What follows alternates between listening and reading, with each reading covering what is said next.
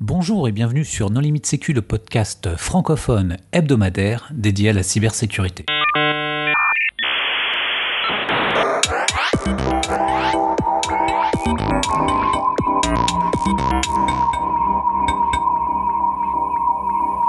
Alors aujourd'hui, un épisode sur la sécurité des langages de programmation avec euh, Jérémy Matos. Bonjour Jérémy. Bonjour. Est-ce que tu veux bien te présenter rapidement?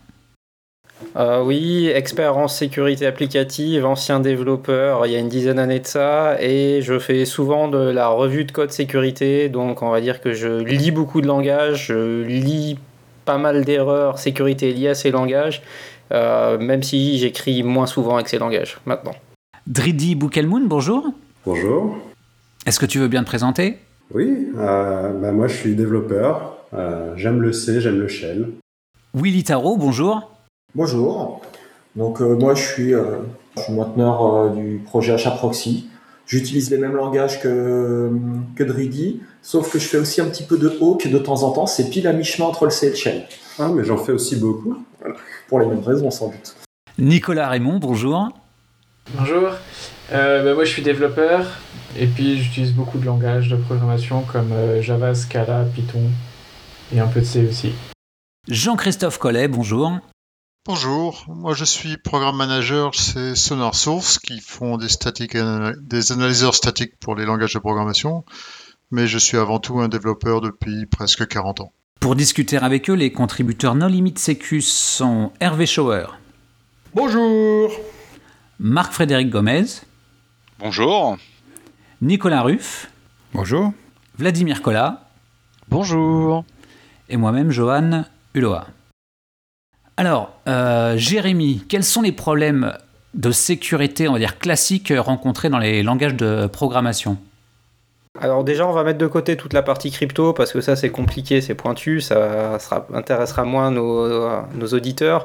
Le grand classique, ou euh, si on faisait des statistiques là sur les CVE ou les CWE, c'est euh, les problèmes de confusion entre instructions et données. Donc ça c'est vraiment l'énorme majorité. On pourra discuter après de quel langage permet d'éviter ce genre. Et ensuite, il va y avoir des problèmes de logique typiquement parallélisme avec des problèmes de rest condition ou des problèmes de droit d'accès mal définis, etc. Et là, on verra, on pourra discuter. Ça, c'est moins lié en langage, on va dire. Ça peut être plus des soucis métiers ou des soucis de logique où euh, bah, le langage n'est pas directement responsable. J'ajouterais bien les problèmes de fuite d'informations.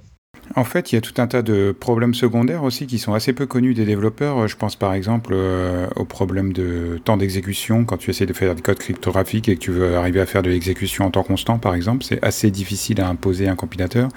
Ou alors euh, les problèmes de parallélisme, enfin de déterminisme plutôt, euh, quand tu veux pouvoir garantir que bah, ton code il va toujours fonctionner, qu'il ne va pas y avoir de race condition, qu'il ne va pas y avoir de deadlock, etc. C'est une bonne remarque parce que moi j'ai déjà rencontré des cas de figure euh, où des programmes étaient victimes d'attaques sur des expressions régulières et la plus longue que j'ai trouvée en prod qui s'exécutait, elle a duré 13 jours. C'est parce que tu n'avais pas assez de mémoire sur ton serveur, non?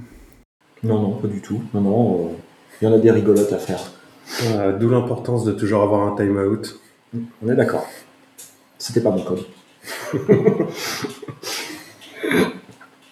Euh, moi, je dirais autre chose aussi sur les, problèmes qu'on rencontre dans, mes environnements. Euh, moi, je travaillant essentiellement sur des composants très orientés réseau. Euh, je me retrouve très rarement à faire face à des cas justement où on va avoir du code et des données qui sont confondues. En revanche, on est extrêmement sensible à la disponibilité. Et au final, les problèmes de sécurité se résument souvent à des attaques visant à faire tomber le service. Et, et du coup, ça ouvre toute une classe de vecteurs d'attaque qui ne sont pas considérés comme des failles dans beaucoup de produits, mais qui sont considérés comme des failles à ce niveau-là. Bon, mais donc de la programmation, euh, ça fait... Euh, bon, on va pas remonter à Jacquard et à tisser, mais euh, ça fait quand même un certain nombre d'années qu'on fait de la programmation.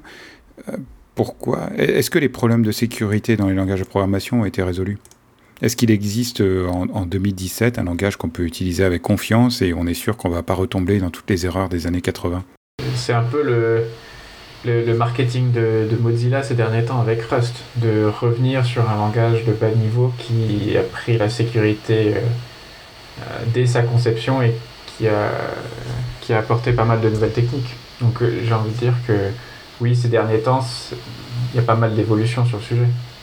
Attends, Rust s'appelle Rust, qui est de la rouille en anglais, justement parce qu'il n'apporte rien de nouveau. Il va juste piocher les meilleures idées euh, dans, ce, dans ce qui se fait ailleurs. C'est pas Swift, ça? Ah Non, ça c'est le langage avec des smileys dedans, je crois. Mais déjà, est-ce qu'il est possible d'avoir à la fois de la sécurité dans le développement et aussi des performances acceptables? Moi, personnellement, je pense que oui. C'est difficile, mais il y a une différence entre difficile et pas possible.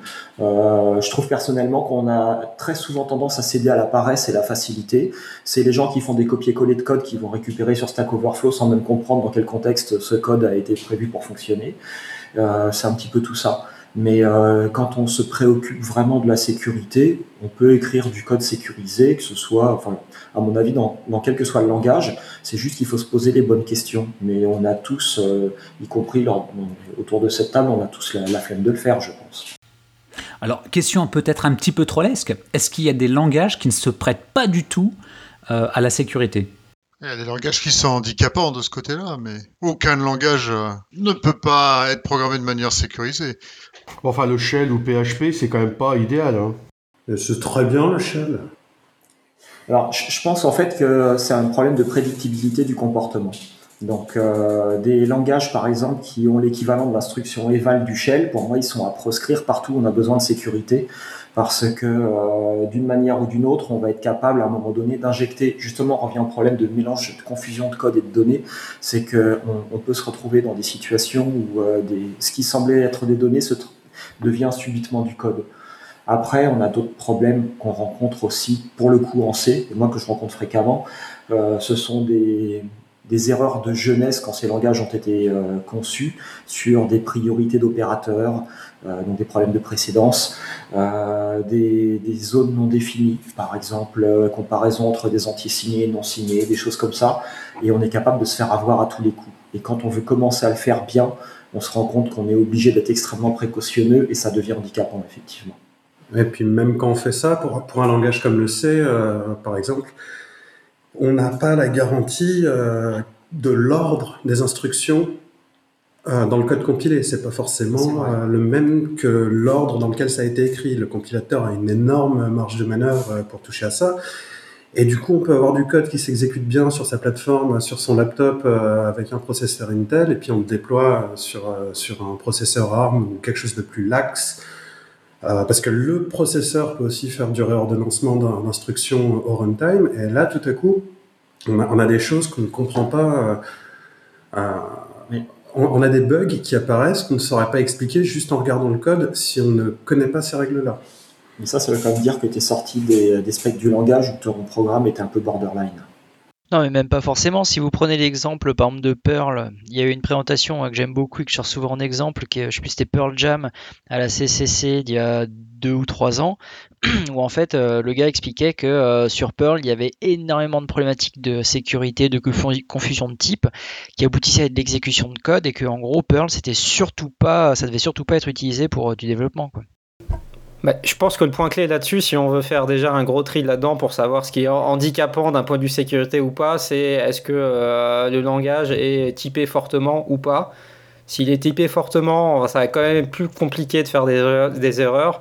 Si c'est un langage totalement dynamique où euh, les types sont décidés un peu euh, de manière imprévisible, là on va droit dans le mur. Alors, est-ce que tu peux expliciter quand tu parles de langage fortement typé? Je vais céder la parole à Nicolas, par exemple, qui va pouvoir nous parler de, ce cas-là, euh, où là, je pense c'est vraiment un bon exemple d'un langage très très typé. Quand on a un langage et qu'on définit une fonction, on peut définir le type qu'on veut en entrée. Donc, euh, ce cas-là, on a un bon exemple, mais euh, C, on peut déjà commencer, on peut déjà, il y a déjà une confusion dans les, langages typés, parce qu'on pourrait dire que C est un langage typé. Il, est, il est typé, hein, mais il est, juste faiblement typé. Mais il est, il est, c'est un langage statique. Je, suis d'accord, je, ne dis pas le contraire. Mais euh, donc voilà, c'est, que dans, les, euh, dans le typage, il y, a, il y a toute une gamme aussi à travers les langages où euh, on peut exprimer plus ou moins des types. Donc dans le langage C, ben voilà, on pourrait mettre les les, les, types primitifs, int, float, double. Etc. ou des structs. Et puis après, on peut aller jusqu'à des langages comme Java ou Haskell qui vont introduire des langages très fortement typés dans lequel, si on a un entier, ben on va définir un type autour de ça et puis un ID.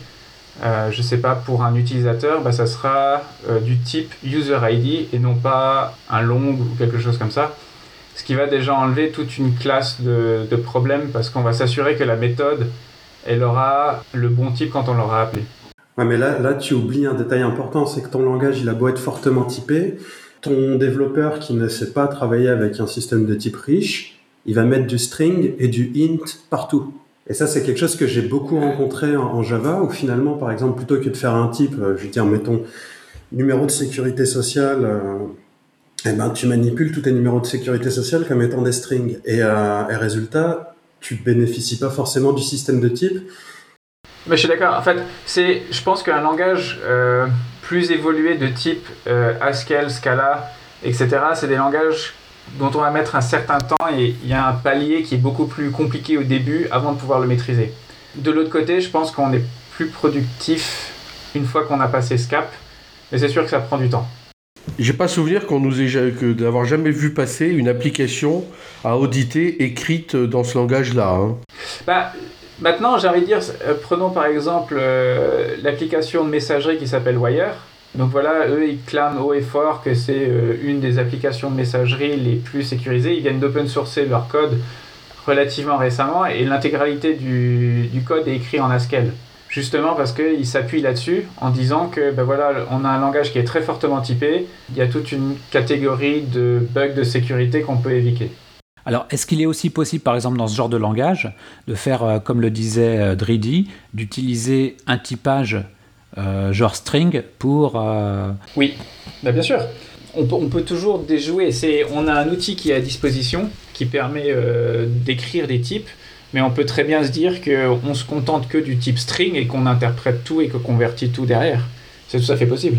Donc ce que tu dis, c'est que la sécurité, c'est, ça dépend du développeur en fait. Ah, ça c'est clair. Je, pense personnellement que euh, il est important de faciliter la vie aux développeurs parce que je continue de penser que le développeur est fainéant à la base et que si on lui complique la vie, il va toujours prendre le chemin le plus simple. L'exemple des strings, c'est le chemin le plus simple. Il n'a pas cherché forcément si son numéro de sécu tenait sur un entier de la bonne taille, par mhm. exemple. Et euh, moi, je me rends compte en écrivant du C que des fois, je me pose les questions à me demander quelle est la taille d'entier la plus appropriée pour mon usage. Et quand on commence à se poser ces questions-là, ce sont des questions sans fin. Et c'est vrai qu'on a tendance à céder à la facilité. Euh, un exemple tout bête, c'est le modificateur const euh, que moi j'utilise partout où je le peux sur des paramètres de fonction parce que pour moi c'est un garde-fou. Euh, mais combien de fois j'ai vu des programmes où au final euh, on passait des consts à des fonctions qui prenaient des chars étoiles et qui avaient des warnings de tous les côtés et au final les gens buildent sans les warnings, ils veulent pas se poser des questions.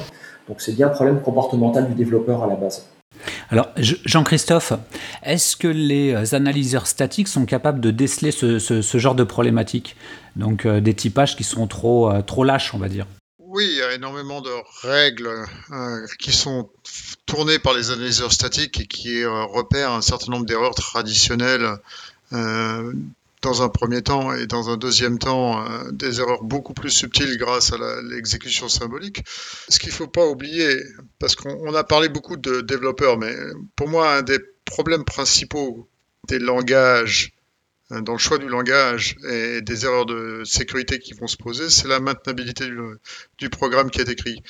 Parce que dans 99% des cas, quelqu'un d'autre va venir modifier le code plus tard. Donc la lisibilité d'un langage est pour moi beaucoup plus importante que euh, toutes les autres features qu'on peut, qu'on peut associer. Donc, euh, et c'est là où certains langages qui ont des aspects idiomatiques très, on va dire, obscurs sont beaucoup plus des problèmes euh, à long terme au niveau fiabilité et sécurité euh, qu'un langage qui serait beaucoup plus clair. C'était un des aspects principaux qui était poussé par les créateurs de Java par exemple, de simplifier la syntaxe pour que ce soit beaucoup plus facile à appréhender.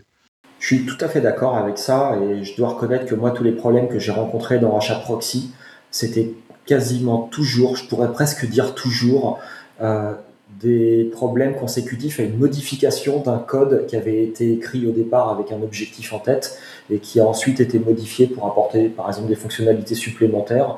Et on ne refait pas tout l'effort intellectuel de se remettre dans le contexte initial pour respecter toutes les, toutes les contraintes initialement présentées. Et, et ça fait partie des règles que les analyseurs statiques utilisent énormément, c'est de s'assurer que le code soit lisible d'une certaine manière. Beaucoup de développeurs euh, se plaignent de ce genre de choses parce que on n'arrive jamais à mettre tout le monde d'accord sur qu'est-ce que c'est qu'un code lisible, mais on peut faire des efforts. Alors, tu as cité euh, Java comme, euh, comme étant lisible. Est-ce qu'on peut citer d'autres... Il était plus lisible à l'époque que ce qui existait avant, on va dire.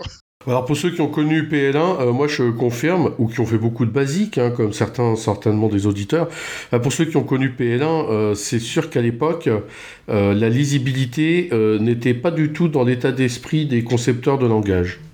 Et bon, il y a des choses qui seront toujours universelles. Hein. Quand tu, tu, enregistres un secret, un mot de passe, un truc comme ça, dans tous les langages, tu peux oublier d'effacer la mémoire dès que tu t'en es servi.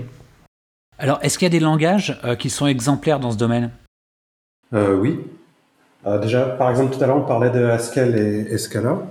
Moi, personnellement, je connais pas Haskell plus que de nom et j'ai vu un petit peu de code, mais pas plus. Et un, des aspects qu'on n'a pas abordé dans les, dans les types de langage aussi, c'est le, paradigme par exemple, Haskell, c'est euh, purement fonctionnel. Euh, Scala, c'est à la fois objet et fonctionnel. Et une des choses que j'aime bien dans Scala, par exemple, euh, c'est la facilité justement pour se créer des petits types pour éviter de tomber dans, dans le toString. Et, et je pense que ça recoupe avec la, lisibilité dont, dont parlait Jean-Christophe. Euh, si on rend ça facile euh, dans le langage d'avoir des constructions euh, lisibles, élégantes et en plus fortement typées, je, je pense que ça aide.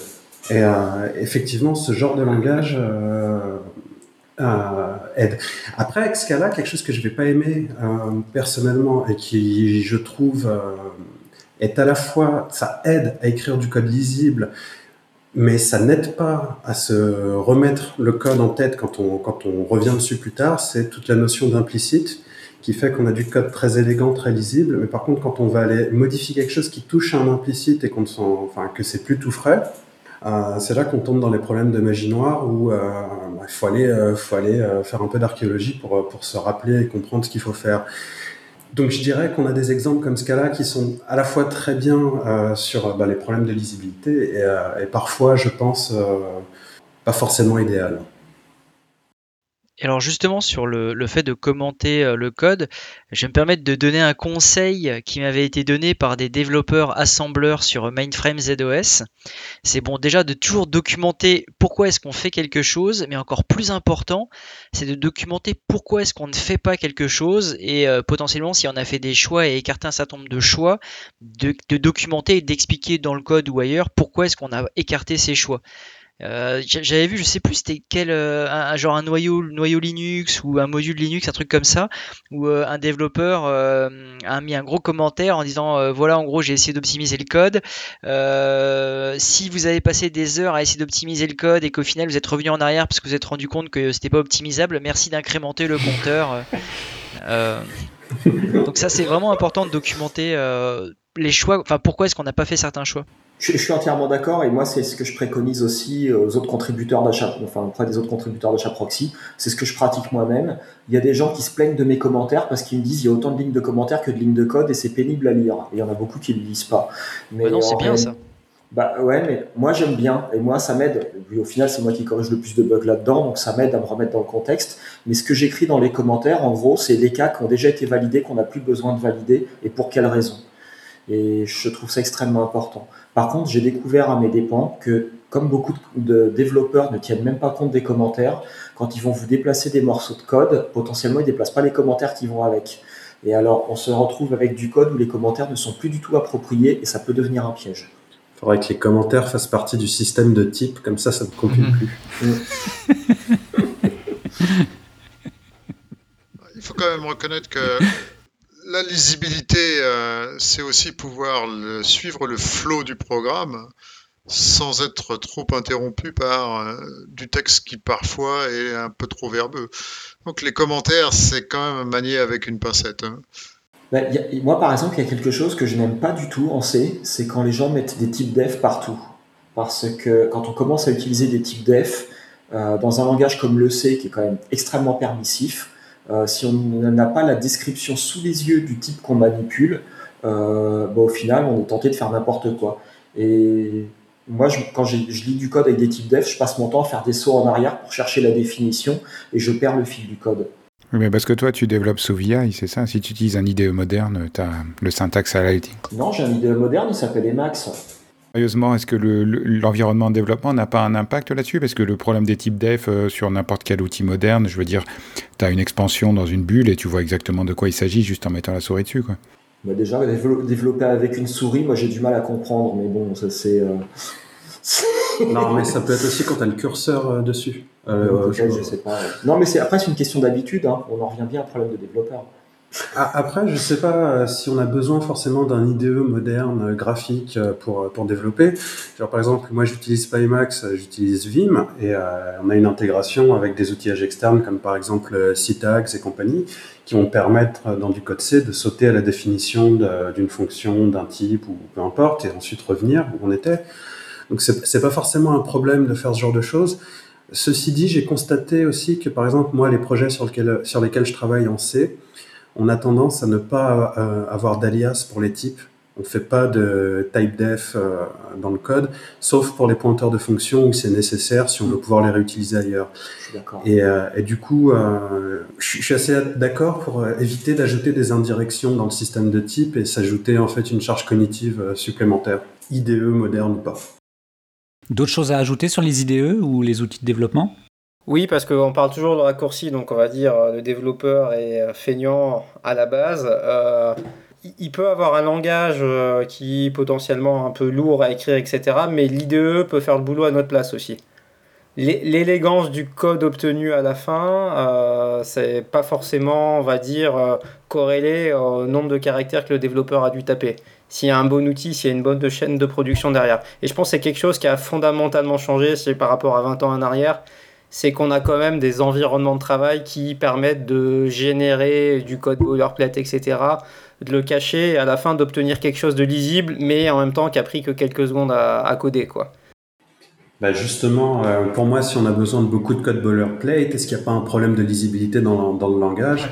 Mais juste pour revenir sur, sur, la partie IDE aussi, moi, la grosse différence que je vois aussi, c'est que dans les langages interprétés, les IDE, ils sont quand même relativement primitifs et il n'y a pas encore beaucoup de choses qui ont été faites. Enfin, je pense que Jean-Christophe le confirmera. Euh, chez, chez, Sonar, si on prend des langages euh, comme Python, Ruby ou JavaScript, c'est quand même beaucoup plus dur à faire euh, des choses que si on a un langage comme euh, du C, Java ou je sais pas. Ah, moi, j'utilise les suites de IntelliJ. et pour du Python, ça marche très bien. Hein. Je veux dire, c'est beau. Non, non, bien sûr, mais ça, c'est la coloration syntaxique. Mais après, pour de l'aide au développement.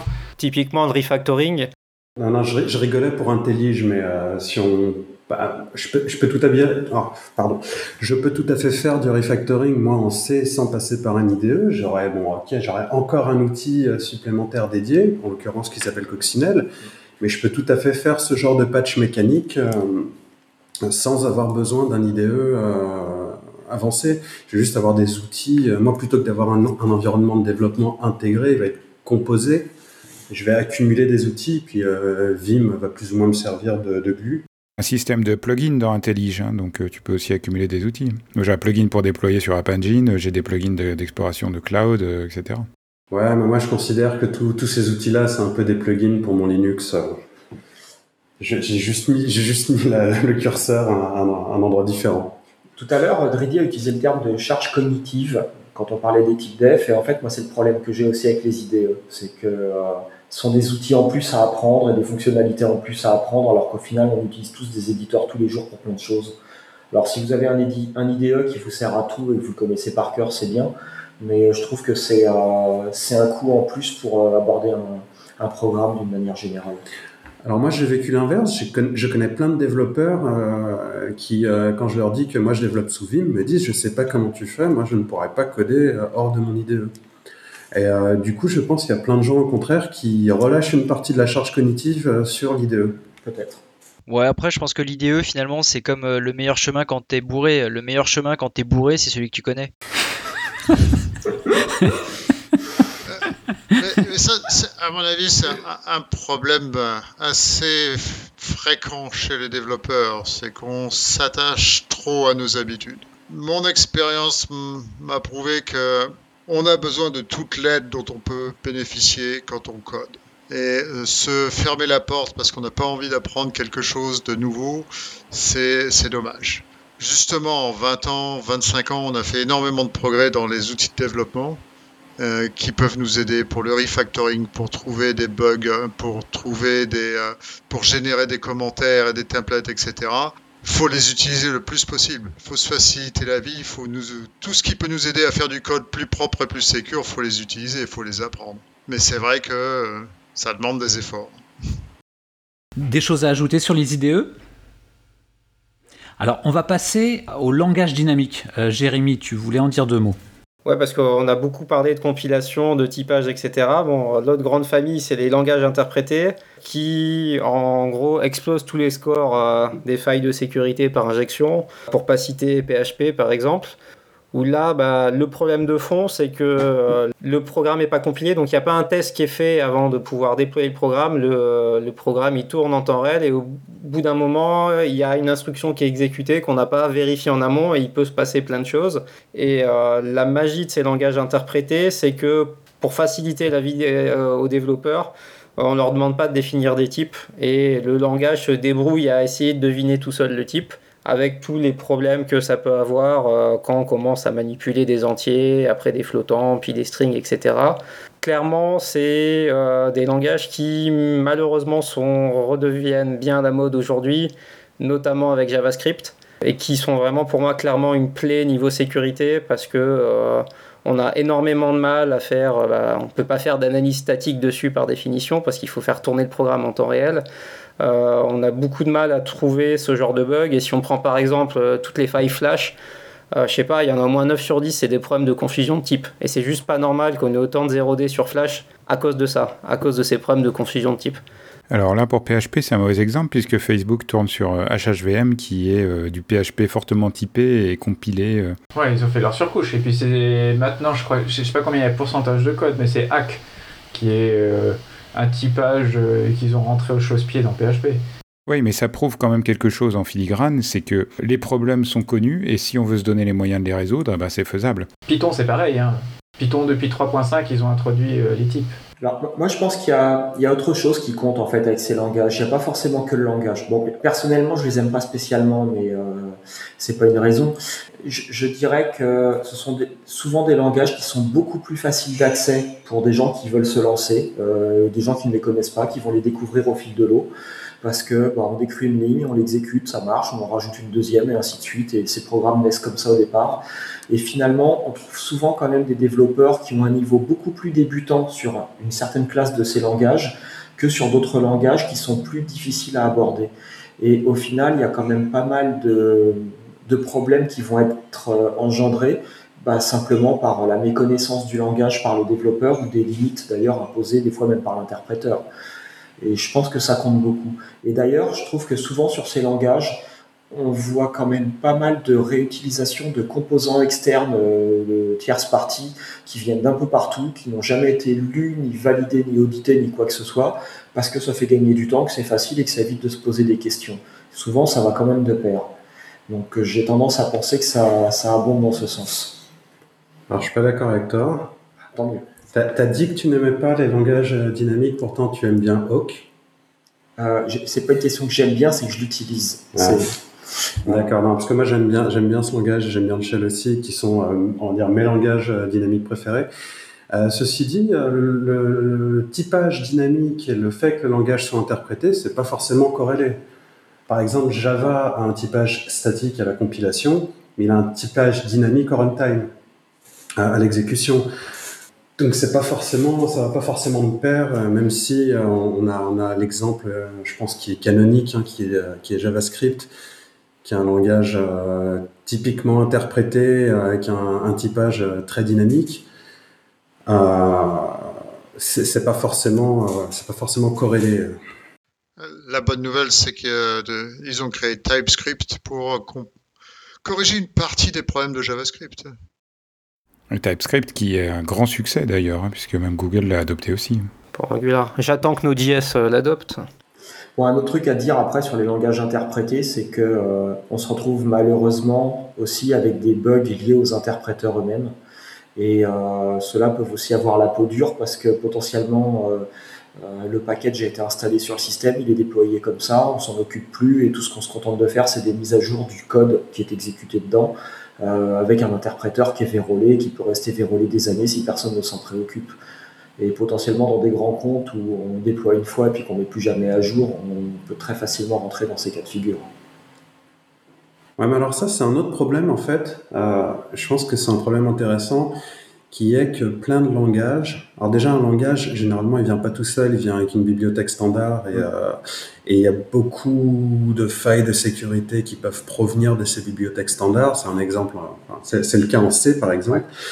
Euh, et autre chose que d'ailleurs de plus en plus, plus les langages récents euh, font ça, ils viennent non seulement avec une bibliothèque standard, mais en plus avec de l'outillage notamment pour tout ce qui est par exemple récupération de dépendance.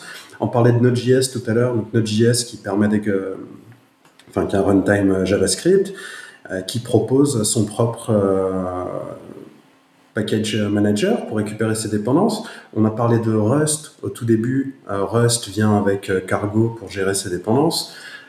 Go, c'est carrément dans la, directement dans Go l'outil lui-même qui est capable de récupérer les dépendances, etc. Et euh, aujourd'hui, quand on crée un langage, on le crée avec euh, tout, euh, packaging, gestion des dépendances. Effectivement, on peut se retrouver à tirer du code sans s'en rendre compte si on ne fait pas un audit de ces dépendances. Ça, c'est un problème qui est aussi vieux comme le monde, puisqu'il y a eu des failles, par exemple, dans la librairie standard de Microsoft Visual Runtime de Visual Studio, et à l'époque, il y avait eu des failles, mais c'était il y a 10 ans, hein, par exemple, tout ce qui est support des images. Et toutes les applications qui avaient été compilées euh, avec la librairie vulnérable devaient être récompilées, sinon on pouvait les exploiter en envoyant une image euh, mal formée.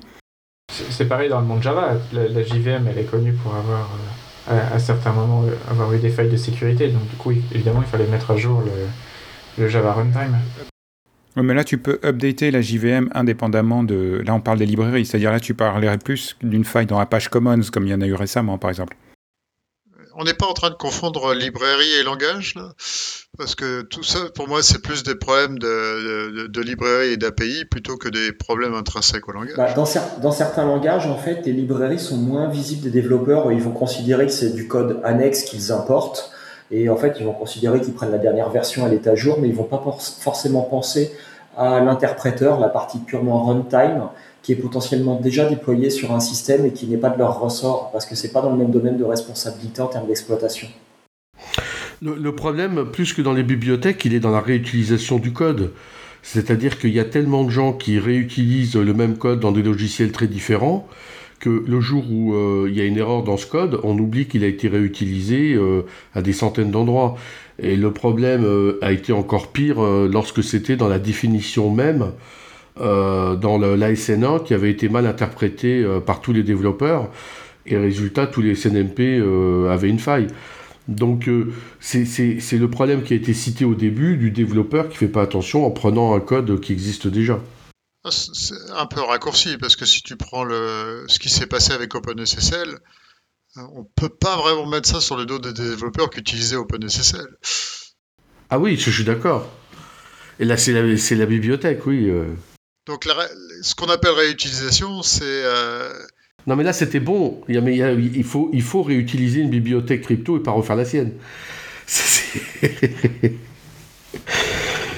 Bon, après, quand la bibliothèque crypto est écrite avec des gros doigts, bon, bah là, c'est cuit.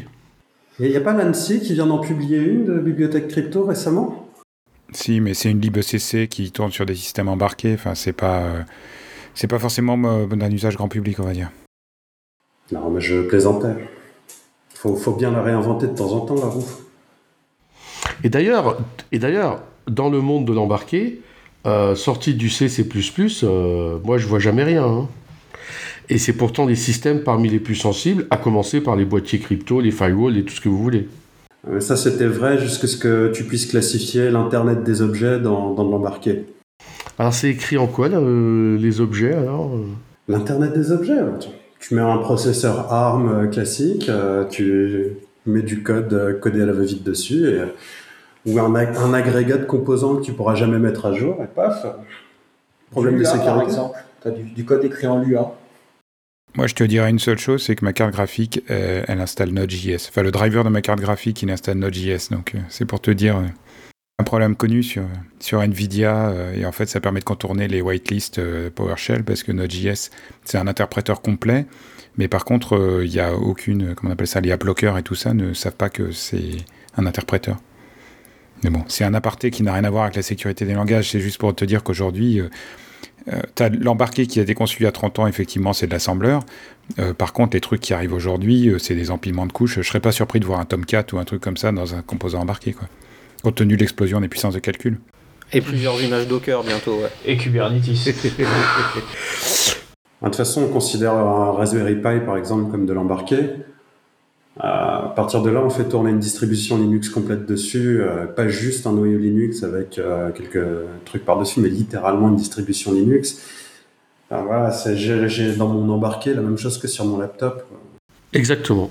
Et les mêmes failles. Non, plus parce que sur de l'embarqué, on a tendance vraiment à s'interdire de mettre à jour une fois que ça marche. Ah, c'est surtout que conceptuellement, on n'a pas prévu. Alors le maintien en conditions de sécurité, le maintien en conditions opérationnelles, c'est un problème majeur mais c'est un autre euh, problème qui n'est pas du ressort du développeur. C'est-à-dire que si le développeur corrige des erreurs de sécurité, malheureusement, ben, elles sont pas, euh, euh, c'est pas mis à jour dans les systèmes en production, parce que ça n'a pas été prévu au départ dans beaucoup de cas. Et ça, c'est pas la faute du développeur. Là où le développeur peut aussi aider, c'est euh, c'est souvent dans la traçabilité. C'est-à-dire qu'il y a beaucoup d'applications où il y a un manque de traçabilité fonctionnelle. Et euh, pour la sécurité, c'est des choses qui sont utiles aussi. Et ça, par contre, il faut le prévoir à la conception. Par contre, euh, c'est vrai que cette incapacité à mettre ces systèmes à jour renforce d'autant plus l'importance de la lisibilité du code parce que euh, il fut un temps où on écrivait du code et puis on le livrait qu'une fois qu'il était euh, certifié sans bug, euh, jusqu'à ce qu'on découvre après l'avoir déployé, bien sûr. Mais aujourd'hui, on est plus dans l'approche où oh bah tiens, c'est bon, ça marche, on le livre et puis on verra après, on fera des mises à jour. Le problème avec cette, cette façon de faire, c'est que ça marche avec du code lisible, mais ça marche pas avec du code où on suppose que ça fonctionne en le lisant. Et je pense que là, les, bonnes pratiques des développeurs sont un critère très très important sur l'embarqué. Euh, et, peut-être que les langages ont un impact justement pour avoir du code le plus lisible possible si on veut limiter le nombre de bugs dès la première livraison. Ah, je suis pas d'accord. C'est pas le développeur qui dit ah ça marche, euh, on, va déployer. Je pense que c'est plutôt euh, le développeur. On lui dit allez allez, faut que ça marche. voilà la deadline. Il y a de tout on a quand même de plus en plus de composants open source et il n'y a personne qui met la pression sur les gens qui développent de l'open source. Donc euh, les gens livrent dès qu'ils sont fiers de pouvoir rajouter un commit sur GitHub pour voir leur nom en haut de la liste. Ouais, mais l'open source, c'est peut-être un cas particulier aussi. Il y a aussi des gens qui font du développement agile en toute sécurité. Hein. Donc les gens qui délivrent des applications euh, dans des délais très très courts, qui se chiffrent en jours et qui sont mises en ligne et qui aujourd'hui ne provoquent plus du tout de fuite de données comme il y a quelques années, ça existe aussi. Et ils développent pas toujours dans les langages les plus idéaux euh, qui soient. Donc c'est vraiment qu'une question d'organisation de moyens et surtout bah, de contrôle qualité. Parce que la mise en prod, euh, elle est après le, contrôle qualité, non-régression, euh, audit de sécurité et j'en passe.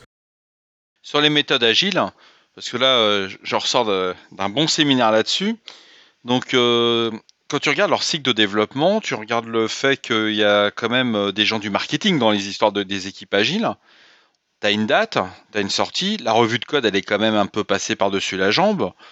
Et euh, du principe que le produit, euh, il y a l'icône bleue en haut à gauche, euh, ça suffit, hein, ça marche, hein. c'est poussé en prod. Hein.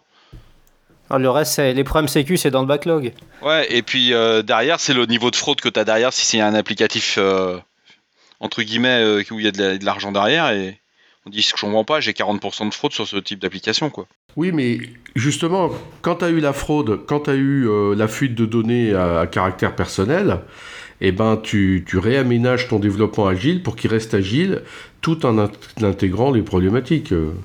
Encore faut-il être capable de, les identifier. Parce que les équipes agiles sont généralement dissoutes ou pas sur autre chose juste à la, à la MEP. Ça se voit dans beaucoup de grandes entreprises, on, on le constate. C'est-à-dire qu'on fait des développements agiles, ça part, ça produit, et puis quand tu as plusieurs euh, centaines de programmes à fournir dans l'année, les mecs, euh, ils, ont passé le truc, euh, tu leur dis de revenir six mois plus tard, euh, c'est compliqué. Hein. Bah justement, puisqu'on parle d'agilité et de déploiement, il y a peut-être un aspect intéressant euh, qui- rend finalement la question de la sécurité des langages obsolète, c'est euh, d'avoir des services euh, stateless dans le sens où on, on- on va les déployer, donc par exemple dans des conteneurs, parce que c'est le truc à la mode, euh, mais peu importe comment on va les déployer, mais on va les déployer tellement fréquemment que finalement, s'il y a un problème, c'est pas si grave parce que euh, on déploie euh, peut-être dix fois par semaine et, et les problèmes disparaissent très vite parce qu'on a l'habitude de déployer. Donc, Ils disparaissent pas forcément vite. Parce que, en fait, là, il y a un problème de backlog. C'est-à-dire qu'on livre fréquemment, mais il y a un vrai pipeline. Donc, le problème qui est identifié le lundi, peut-être qu'il ne sera pas corrigé dans le mois qui suit. Enfin, pour moi, c'est aussi une question d'identification, parce que les problèmes de sécurité, ils peuvent, ils peuvent exister, mais avant de savoir que tu. euh, et d'avoir connaissance du problème, ça peut mettre du temps. Donc, même si tu déploies euh, souvent, euh, t'as t'as pas connaissance qu'il faille corriger le bug. Il y a un aspect qui est souvent euh, sous-estimé dans le choix des langages en matière de sécurité, c'est la testabilité du langage. Un, des gros avantages de langage dynamique ou semi-dynamique, c'est de justement pouvoir avoir des frameworks de test qui sont extrêmement puissants grâce à des mécanismes comme l'introspection ou euh, même la, pu- la pure dynamicité du langage qui sont extrêmement euh, difficiles à faire, par exemple dans un langage statique comme C le test, toutes les, étapes de test qui doivent intervenir pour assurer la, robustesse d'un programme, c'est- plus que fondamental. Pareil, comme je le disais, toute l'aide qu'on peut obtenir, il faut la prendre. Mais là, je suis pas complètement d'accord. Euh, alors, je suis tout à fait pour les tests. Moi, je travaille euh, sur deux projets en C en particulier, euh, parmi les projets sur lesquels je travaille, qui ont une très bonne couverture de, une très bonne couverture de code, mais quasiment pas euh, de tests unitaires. Tous les tests sont fonctionnels. Plutôt que d'écrire euh, les, tests en C parce qu'on a écrit le logiciel en C, on écrit les tests euh, en, en fait, dans les deux projets, il y a carrément un framework de test qui a été écrit dans un langage plus abstrait. Euh, et du coup, on teste le produit tel quel pl- plutôt que de tester du code. Parce que moi, j'ai déjà vu des couvertures de code à 80%, et puis finalement, on se rend compte qu'il y a du code qui est très testé.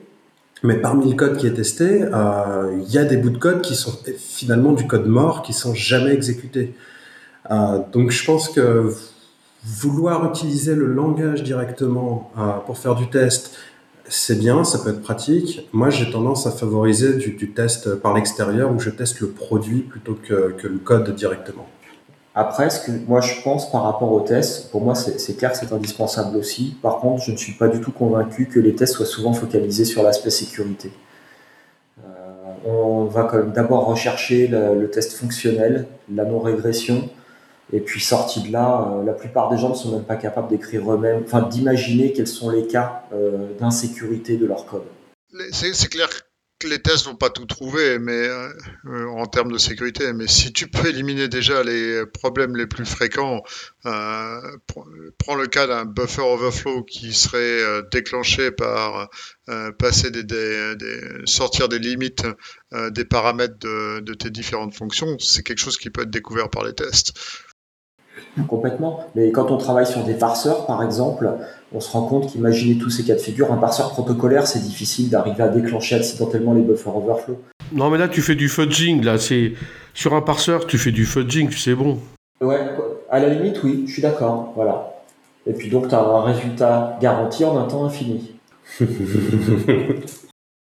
Je sais pas, euh, Dridi et Willy, vu que vous avez l'expérience de projets open source euh, beaucoup utilisés, puis que vous écrivez en C, du coup, j'aurais un peu tendance à dire que le langage C, c'est un langage qui est relativement prône aux problèmes de sécurité.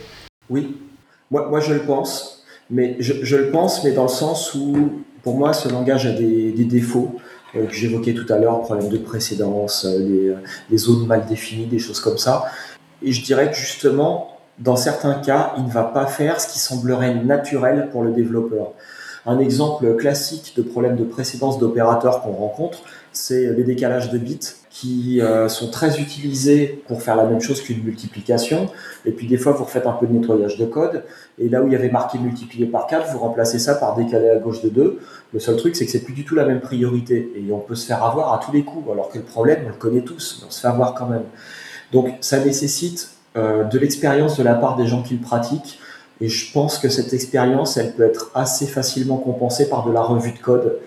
Donc euh, moi, je pratique beaucoup la revue de code, on va dire en groupe ou public. Euh, ça, optimise les chances de, détecter ces cas de figure avant qu'ils se présentent.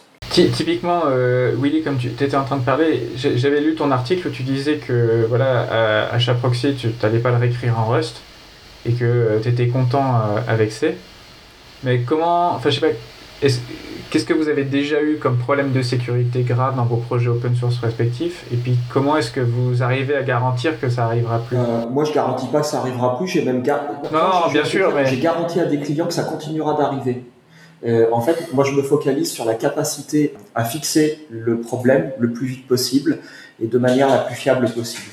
On est sur des, systèmes qui sont relativement complexes quand même. Un load balancer, ça fait exactement le contraire de ce qu'on imagine que les flux devraient faire dans le temps normal. Donc euh, on bricole énormément. Et on a plein de chaos limites euh, qui nécessitent des, dizaines, voire des centaines de conditions réunies dans certains cas. Euh, les types de bugs qu'on rencontre sur achat proxy, c'est la plupart du temps des connexions qui vont pas se fermer, par exemple. On va avoir occasionnellement un crash du process, quelqu'un qui est capable de déclencher un segfault ou quelque chose comme ça on va en avoir euh, un tous les deux ans en moyenne, et qui est rapporté. Et quand on regarde, des fois, on se rend compte que ce truc-là, il existe depuis la nuit des temps et qu'il euh, y a euh, des milliards de milliards de requêtes qui sont passées à travers ce produit partout sur la planète avant que quelqu'un arrive à le rencontrer. Et d'ailleurs, on est sur des cas de figure intéressants, puisque même quand les gens nous fournissent des traces réseau, des, du S-Trace et plein de trucs, des logs, tout ce qu'on veut, souvent on n'arrive même pas à les reproduire, on a plus des problèmes de race condition, de timing ou autre liés séquencement notamment des appels système. Donc on est vraiment sur des fonctionnements très délicats et finalement ces bugs-là, moi je considère que ce sont des problèmes de sécurité très clairement. Enfin faire planter le process à distance, c'est un gros problème de sécurité. Il semblerait qu'on en ait un en ce moment, on n'est même pas en mesure de le reproduire. Il y a une seule personne qui le rencontre. Euh, donc euh, on, travaille là-dessus. Euh, bon, pour moi le langage n'y changerait rien à ce stade. Bah, d'ailleurs, moi j'aimerais bien commenter un peu euh, bah, qu'est-ce qui va pas dans le C d'un point de vue sécurité. Euh, déjà, il y a beaucoup de comportements indéfinis. C'est dans l'aspect, si vous faites ceci ou cela, euh, le résultat est indéfini. ça, c'est parce qu'historiquement, le C est un langage qui a été conçu pour être simple, pour qu'il soit simple d'écrire un compilateur, et qu'on puisse du coup le faire tourner sur un maximum d'architecture matérielle. Et du coup, euh, le langage ne prend aucun parti quand euh, on a des choses qui divergent d'une architecture à l'autre. C'est pour ça qu'on peut écrire du code sur son laptop, comme je disais tout à l'heure. On le déploie sur peut-être de l'embarqué ou enfin sur une autre architecture. on le compile pour une autre architecture et ça ne tourne pas pareil. Et le problème le plus récurrent, ça va être tout ce qui est euh, multithreading. Donc dès qu'on dès qu'on introduit euh, du parallélisme dans l'exécution, euh, en C, on a zéro garantie. Alors c'est pas vrai. On n'a pas zéro garantie. On a depuis depuis 2011, donc en, en, C11, un modèle mémoire qui inclut le parallélisme. avant ça, pour écrire du C qui soit sûr il faut s'appuyer sur le comportement, ce qu'on appelle intrinsèque du compilateur, où par exemple le compilateur va savoir qu'il y a une bibliothèque qui s'appelle libpsred, et que quand on utilise les fonctions de psred, il faut placer des barrières de, mémoire ici ou là, ou des barrières de compilation ici ou là, et, euh, c'est comme ça effectivement qu'on se retrouve avec un, langage pas du tout sûr. Et on a à l'inverse des langages comme Java qui ont pris parti dès le départ d'avoir un modèle de mémoire déjà clairement défini, d'avoir euh, un minimum de comportement indéfini. Je sais, il y en a peut-être pas dans Java, je ne me rappelle pas, euh, mais surtout qu'il y a un modèle de mémoire fort, euh, l'équivalent d'un processeur Intel. Alors en conclusion, est-ce que vous voulez bien orienter nos auditeurs vers un langage ou une bonne pratique de sécurité? Dridi Euh, J'ai pas envie d'orienter les auditeurs sur euh, quoi que ce soit en particulier. Euh, déjà, avoir une bonne maîtrise de, son environnement, c'est important. Les langages que je trouve intéressants à titre personnel, c'est Rust et Go. Peut-être plus Go, parce que Rust, c'est à la fois un système de type, plus ce qu'on appelle un borrow checker qui permet d'avoir un langage sûr. Et il y a carrément un mot-clé qui s'appelle unsafe pour pouvoir écrire du code qui n'est pas sûr et pas vérifié par le compilateur. Mais c'est du coup un système de type très complexe et qui peut devenir vite euh, illisible, hein, puisque la, la lisibilité est un de nos critères. Donc peut-être plutôt Go si je devais orienter quelqu'un vers un, langage moderne en, en partant de zéro. Ce serait peut-être euh, ma recommandation. Jean-Christophe? Moi, j'aurais plutôt tendance à recommander Java euh, pour les raisons de lisibilité dont on a parlé, mais aussi parce que euh, il y a une abondance d'outils et d'aides euh, disponibles qu'on trouve pratiquement dans aucun autre langage, ce qui est quand même euh, un luxe absolument incroyable. C'est toujours le problème des nouveaux langages qui ont plein de features intéressantes, mais on manque euh, cruellement de librairies ou d'outils pour faire du travail correctement. Et un écosystème comme Java, c'est encore euh, difficile à battre. On va continuer à faire des abstract factory of factory alors. Jérémy? Donc oui, moi- je répondrais dans l'autre sens. Euh, je dirais, euh, s'il y a une seule recommandation, éviter JavaScript autant que faire se peut.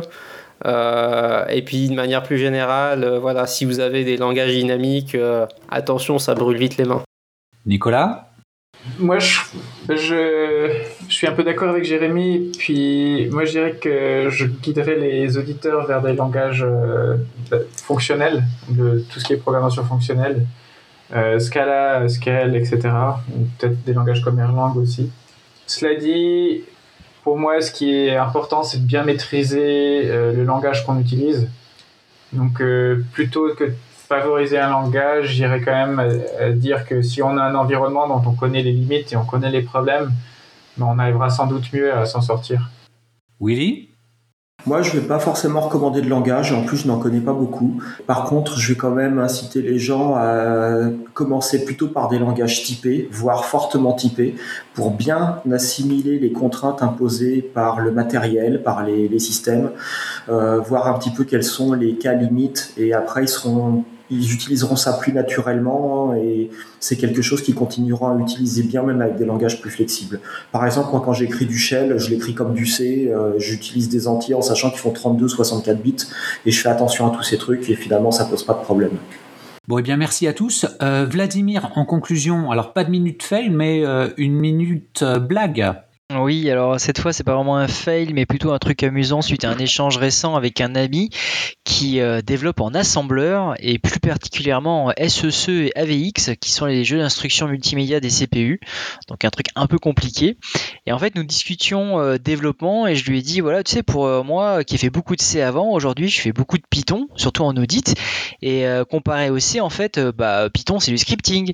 Et là, lui m'a répondu ouais, enfin, tu sais, pour moi, le C, c'est du scripting. Ah. c'est pas un fail, ça. Le, le C a été fait pour être un assembleur portable. En, en, en, tant que développeur C, je peux pas rire de ça. bon, en tout cas, merci à tous pour votre euh, participation. Chers auditeurs, nous espérons que cet épisode vous aura intéressé et nous vous donnons rendez-vous la semaine prochaine pour un nouveau podcast. Au revoir.